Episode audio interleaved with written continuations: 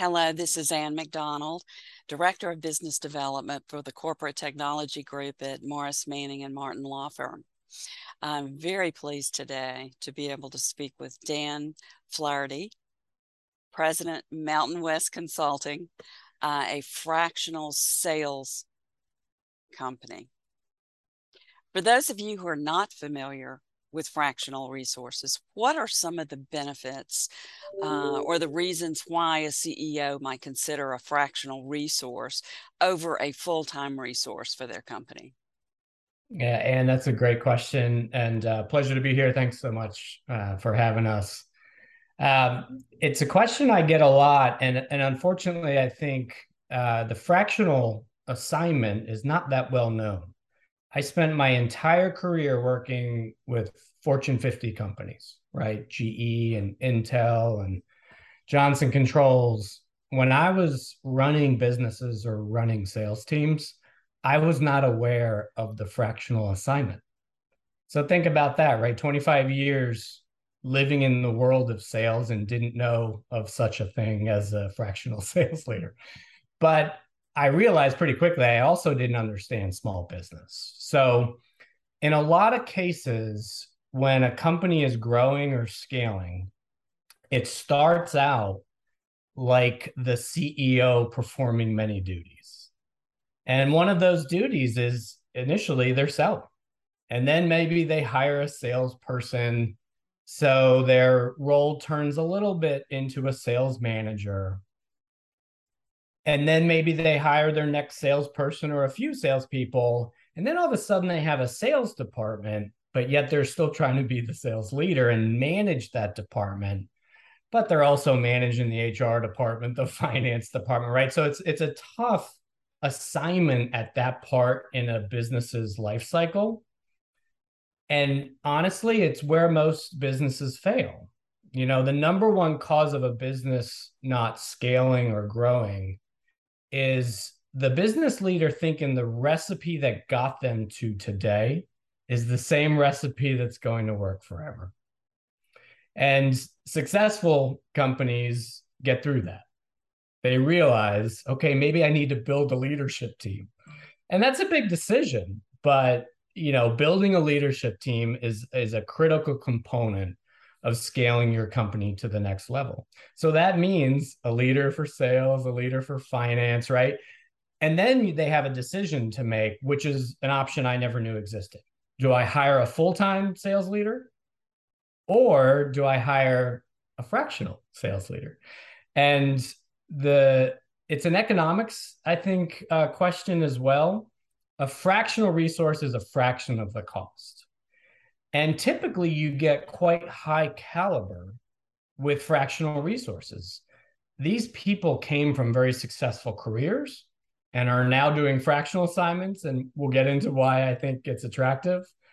But they're they're very skilled, they're very experienced, and they're a fraction of the cost. So it's a great temporary option until you're able to afford a full-time leader. Does that answer your question? It does. It does. Well, why don't you describe for us the role actually of a fractional sales leader and why you that's bet. the a, a really good benefit for the company? I could assure you, CEOs of companies that don't have sales leaders or good ones lose sleep at night over revenue and the sales team. They also lose sleep at night over production and quality and other business issues. So, the role of any department leader is to make sure the CEO can sleep well at night, not worrying about that department, right? That's the department leader's responsibility. So, a fractional sales leader comes in and loses sleep over the revenue and the sales team so that the CEO can sleep well at night. We run the department. We have, in a lot of cases, been given higher fire authority on people we are 100% accountable to revenue and growth of the company and manage the team. We do customer deals, right? We're the interface, the managerial interface on deals with customers. Um, there's a, a some pretty poor statistics that we've researched. We researched about a thousand CEOs. And we asked them a few questions, one of which is, How often do you travel with your salespeople? Over 80% of the time, the CEOs have not traveled with a salesperson in, in the last year. So, how do they know what's being said to customers? How do they know if their deals and company have been positioned well?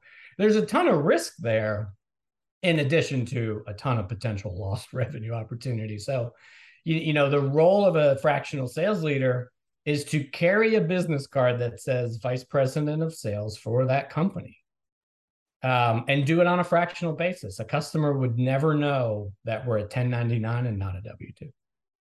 Mm-hmm. Tell us how you entered uh, yeah. business of running a fractional sales company with yeah. uh, with all of your experience. What prompted you in your career to consider this path?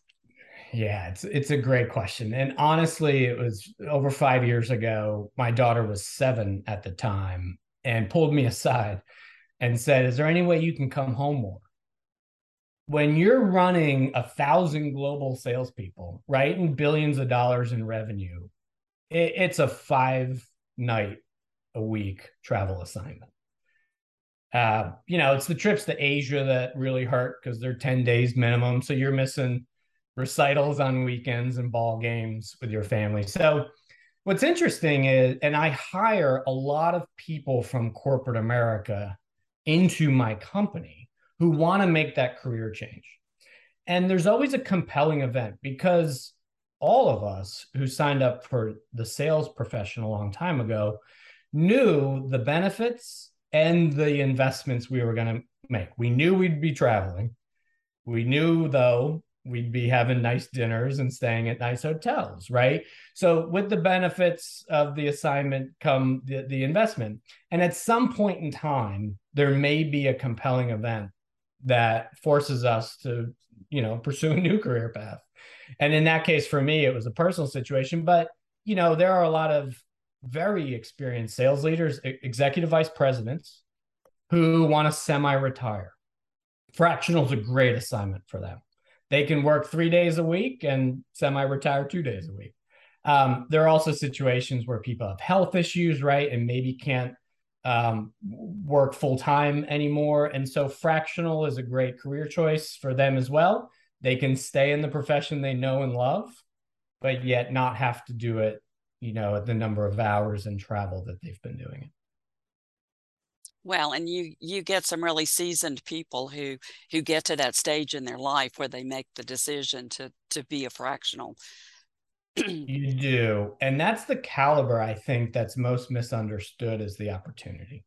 If you put it one of my clients um, we did an exclusive arrangement with Ingersoll Rand on a product and service that they offer that exclusivity contract with a public company like that, that's not something that school teaches you how to do, or typically uh, that a, a CEO would know how to do. But EVPs who've been in corporate America for a while, they've done a lot of those deals, right? So we were able to come in and do a deal like that with a small business, and it transformed their company. I mean, completely transformed their company. And quite frankly, those deals are once you get to a certain level, those deals are not that hard to do. You, you, know, you just have to know how to do them, right? So that's that is some of that caliber I was speaking about on uh, what's available to a CEO. What are the top two to three most concerning items that you typically see in most sales departments you begin to work with? Right. Yeah. Great question. Those that are unmanaged, I think, would be the umbrella so, for example, do you have a tool or a way to measure what a salesperson is doing every day? We get brought in sometimes on, for example, a wrongful termination lawsuit. Uh, CEO, for some reason, got rid of a salesperson. So the salesperson's unhappy and, and sues the company for wrongful termination.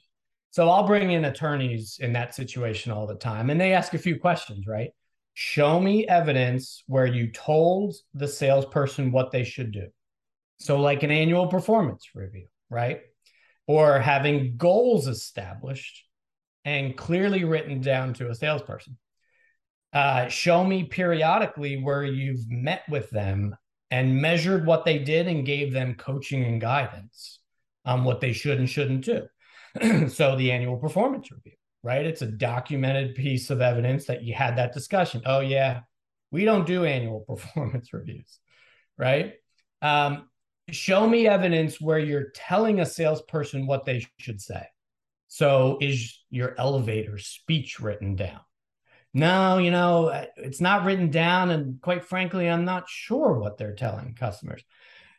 Okay. And typically the attorney says, look, you're going to have to pay the, the lawsuit because there's no defensible evidence on how you're managing an organization so not only is there risk in in those three examples of not doing those, but who knows how much revenue you're missing by really not perfecting all of those items. And that's where we come in. As sales leaders, we mandate all of that, right? Because we know when those things are in place, it's a well-oiled machine and your batting average increases. You win more deals when you do those basics quite well but in the surveying we've done over years, all of those basics are typically not in a young company or an immature company. They they could be old, but yet, you know, immature in the sense that you just don't have your processes, your rigor, your controls in place. And the last thing I'll lead you with on this example is I tell CEOs this all the time. You would never run your finance department in a notepad right? You're going to have QuickBooks or some finance tool. You're going to do your accounting by the law. You should. You should. So, why wouldn't you do that with your sales department that produces 100% of your revenue for the company? Why wouldn't it be as controlled as your finance department? Yeah, now, granted, you know, the IRS has some say in that, but still, that's no excuse. The entire value of your company comes from the revenue it produces initially so you should have those proper controls. Oh, that's excellent. Yeah, sales lives and dies by process. They should. is that the silver bullet, or is there a silver yeah. bullet that you wish most CEOs would consider to immediately improve revenue? Process. If you should write down your sales process, it should say steps one through 18 every year you look at those 18 steps and you try to improve them. Maybe it turns into 19, maybe it goes down to 15.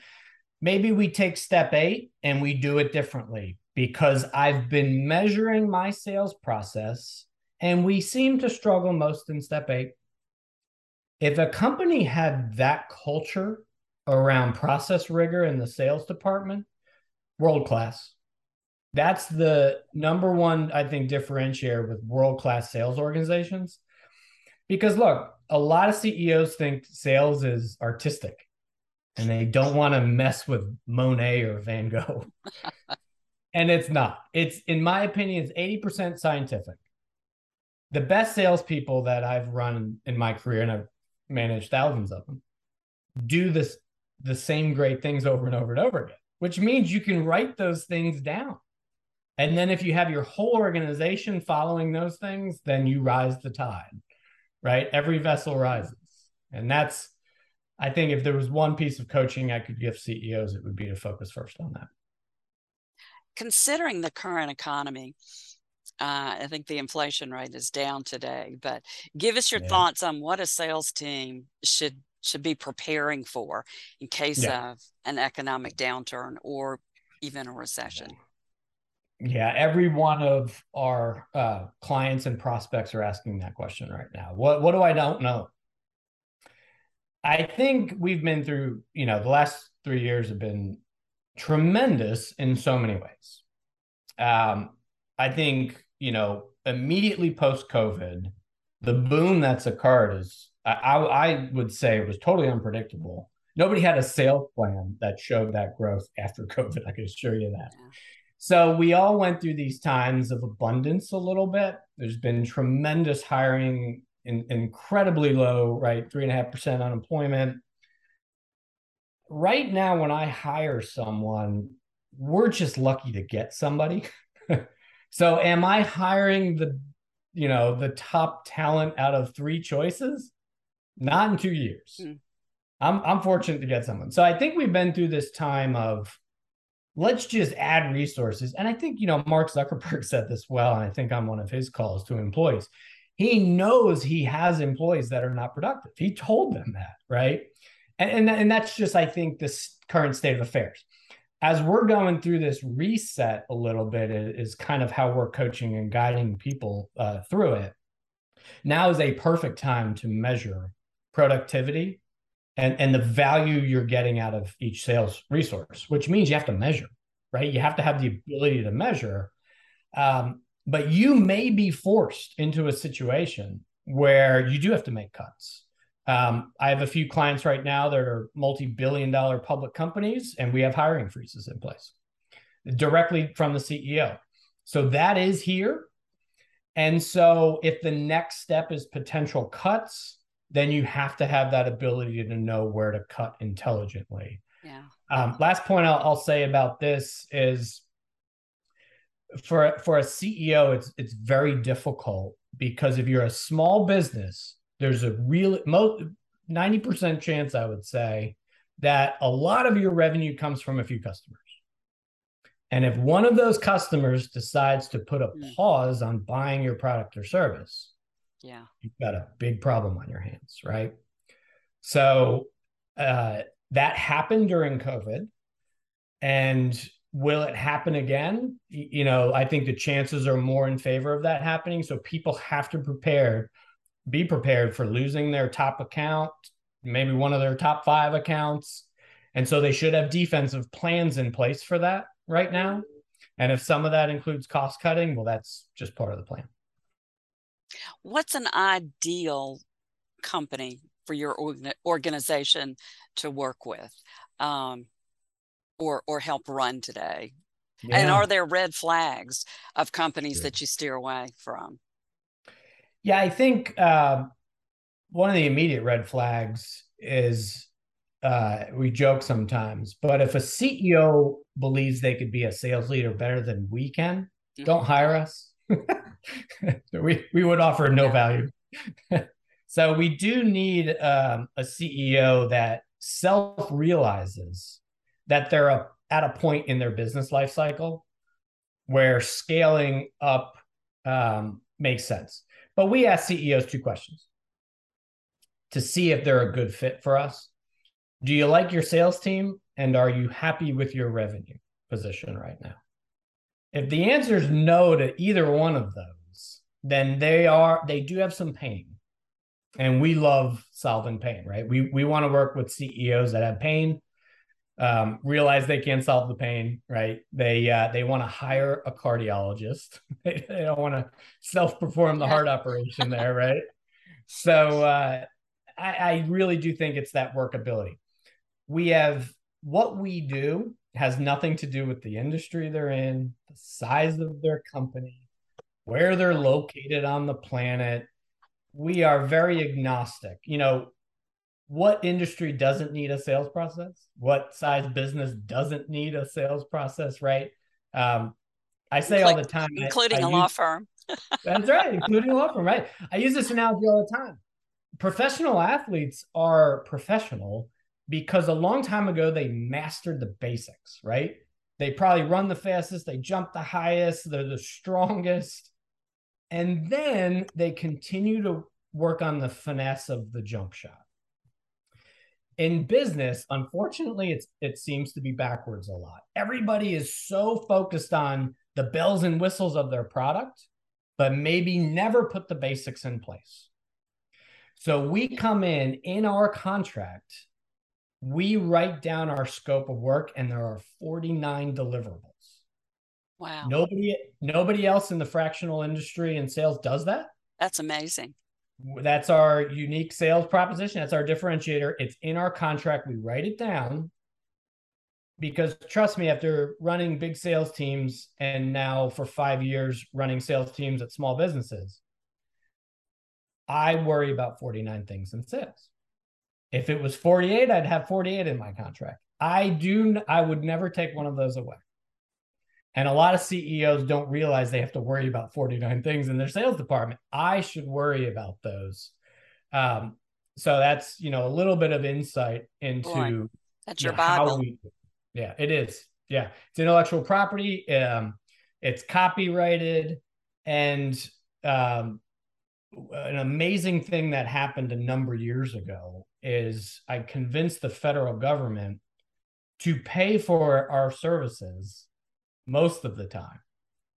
Because our 40 our secret sauce of 49 deliverables produces jobs right? It retains jobs.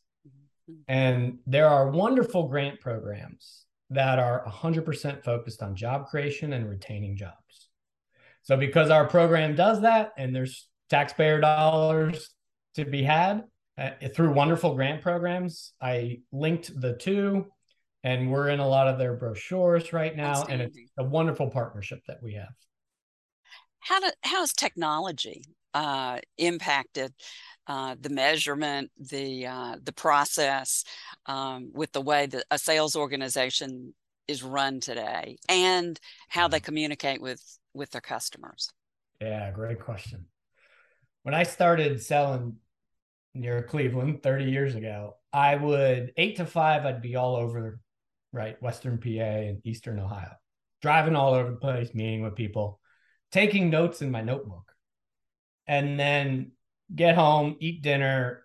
And then for two hours, I'd sit in Salesforce, our CRM at the time at GE, and I'd be typing all that stuff into the tool, right? So now with mobile technology and apps and GPS locating, none of that occurs if a salesperson has their phone on them and they have the right technology, it's GPS locating them. It knows when they're at customers, right? If if it, if you're at a customer meeting and it goes beyond the meeting invite allotted time, the CRM will score that as a great meeting because it thinks, well, if the customer wanted to talk longer, it must have went well, right? So you have all of this insight and measurability into what a salesperson does that now you can do forensics on to look for best practices, look for improvement opportunities, does a great job ranking salespeople against each other to see who's doing well in certain situations. Because again, you know, and it's it's really it's not that strategic. We're not cracking plutonium. Um, a sales leader's job is to make sure that everybody gets better.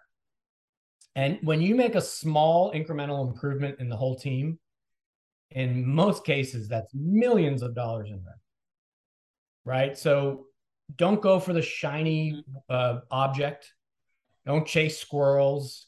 Really, a sales leader's best success is improving the whole team. And technology gives them wonderful metrics to do that today. Now, with the customer experience, I mean, we've all been through this, right? As, humanity, um, you know, the texting has replaced emails. What's interesting though is the way you communicate with a customer is still pretty similar, but the means by which you do it's different. Yes. So now there's this, you know, shortage of time on text, right? Like people don't respond to texts now. Um, but I think that's the sales leader's uh, role as well is to guide the organization on the best way to have customer interaction. You know, COVID changed a lot of this. I was on five to eight airplanes a week on average, and I probably didn't have to do that. In fact, I know I didn't have to do that. Yeah.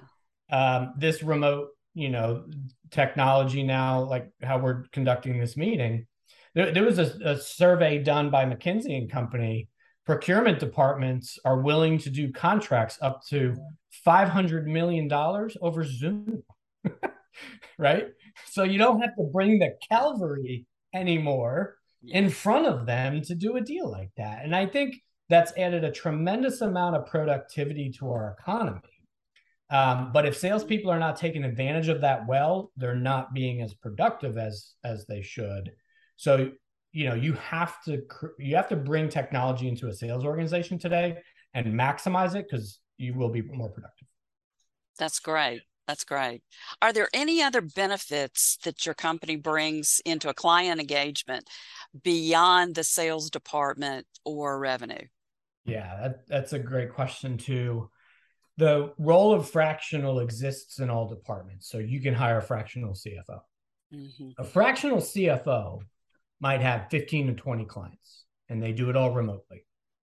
Sales is an in person profession. It really is. So the way we engage with a company is we're there at a minimum a day a week. So we are part of that leadership team. We're present, we're physically there. Okay. And we spend a lot of time there in person you know, when I coach salespeople, it's always in person. Um, we travel with customers, right? Now, because we're there, we also get to see all warts in the business. If they're struggling in the accounting department, we're gonna we're gonna see and hear about it often, right? So my organization has established very strong uh, networks in each of the geographies uh, we manage. We have a very strong network of resources in all functional areas. Oh. So if a company is expanding and needs to build a new plant, we know a lot of great commercial real estate folks. If they need legal help, we know a lot of wonderful attorneys. So I often say it's our night job, right? Our day job is to help the sales department. But our night job is to help uh, the CEO with all their other issues because the CEO does not have time to build a network like that, right? They're running a mm-hmm. company. So, one of the values we bring in addition to sales is that network we've built, the resources we've had. For example, our grant program. There's no grant billboards on Interstate 85, right? So, they would never know about this, but we do right? So that other uh, value that we bring to an organization sometimes far exceeds the value of what we do. I have a, uh, had a client for three years um, who built. Uh, we grew so much we had to build a manufacturing plant. We found them 1.7 million dollars of grant funding to help build wow. that, that six million dollar plant our fee was nowhere near 1.7 million, right? So it, we, a lot of times the value we bring is far beyond just the sales organization. So yes. not only did we grow the company, but we helped them really fund um, their factories. So that was pretty neat. What a tremendous differentiator. It is. Yeah. It is. And we have passion to help CEOs be successful. Look, you know, the Entrepreneurs Organization did a study you have a 96% chance of failure as a CEO getting to $1 million in revenue. The odds are stacked against you big time. And you have a 99% failure getting to $5 million. It's a tough uh, role as an entrepreneur. Yeah. So the the better resources you can have as part of your team I think the better you're able to navigate those incredibly difficult waters. The the road and the river will never be easy. Um, and I'm sure they all know that, right? They feel that pain every day, but it goes having that those that resource pool to help you get through it is is better than going at it solo. Well, so you help the companies grow outside of of just their their uh, or in addition to just yeah. the sales sales function. Well, think about it too. We could break companies very easily. If all we cared about is bringing in more orders, more orders, more orders, and we didn't think about can the plant produce it? Mm-hmm. Is there staff to do it?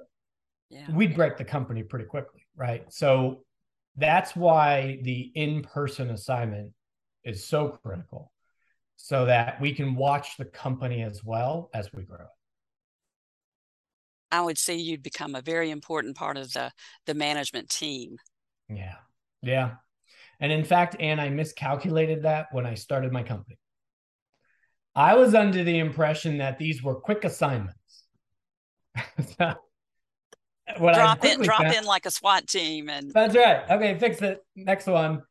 But what I realized is when we were done fixing it, they had a choice to make: hire a full time person at probably three times Dan's cost, or keep Dan.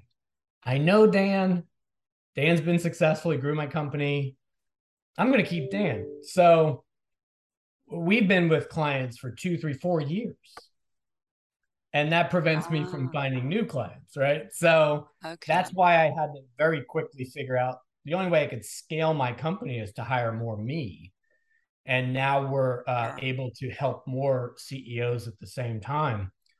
Um, but yeah, I really thought they'd want to get rid of me after a little while.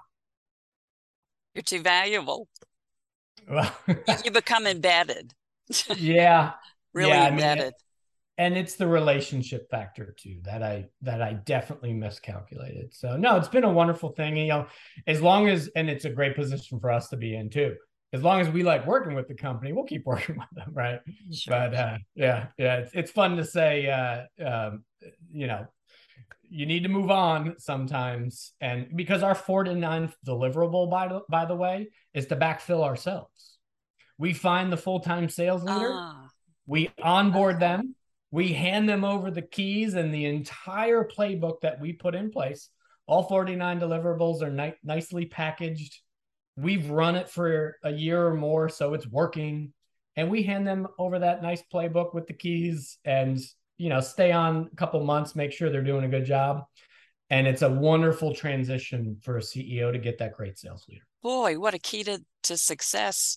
You don't just let them fall off a cliff once you right yeah. Once you uh once you leave. Dan, yeah, this has I been wouldn't, I wouldn't want to be the CEO trying to do that. They just don't have time to do all that. Yes. Right? Yeah. This has been such a pleasure. Uh, I really enjoyed talking with you and learning about your company. Um, you want to quickly say how how people can get in touch with you? Yeah, excellent. So uh, appreciate the time today, Anne. I, I love uh, doing these. I do. Uh, we love also doing public service announcements, for example, on grants. Um, and it's a misunderstood or not even known topic. Um, so we do education seminars all the time on what they are and, and how they could be of benefit to a company. But um, the best way to get in touch with me personally is through email, uh, dan at mountainwestconsultants.com. And uh, you could also check me out on LinkedIn and connect with our company there. And we'd love to put you in touch with our advisory network. Um, you know, we have resources in uh, most cities. So, again, with that in person assignment, um, we all do the same thing. We all implement that same 49 deliverable playbook. Uh, we have relationships with the federal government that allow a good uh, a portion of that to be funded by taxpayer dollars um, and have those relationships locally with other resources that you may need. So, would love to understand your goals and challenges in your company and um, see if we may be of assistance. This has been a pleasure. They can contact you, or we'll have our contact information uh, listed so that they can contact us, and we'll we'll definitely put them in touch with you. Thank you, Dan. Thank this you. This is a pleasure. Bye. Bye bye.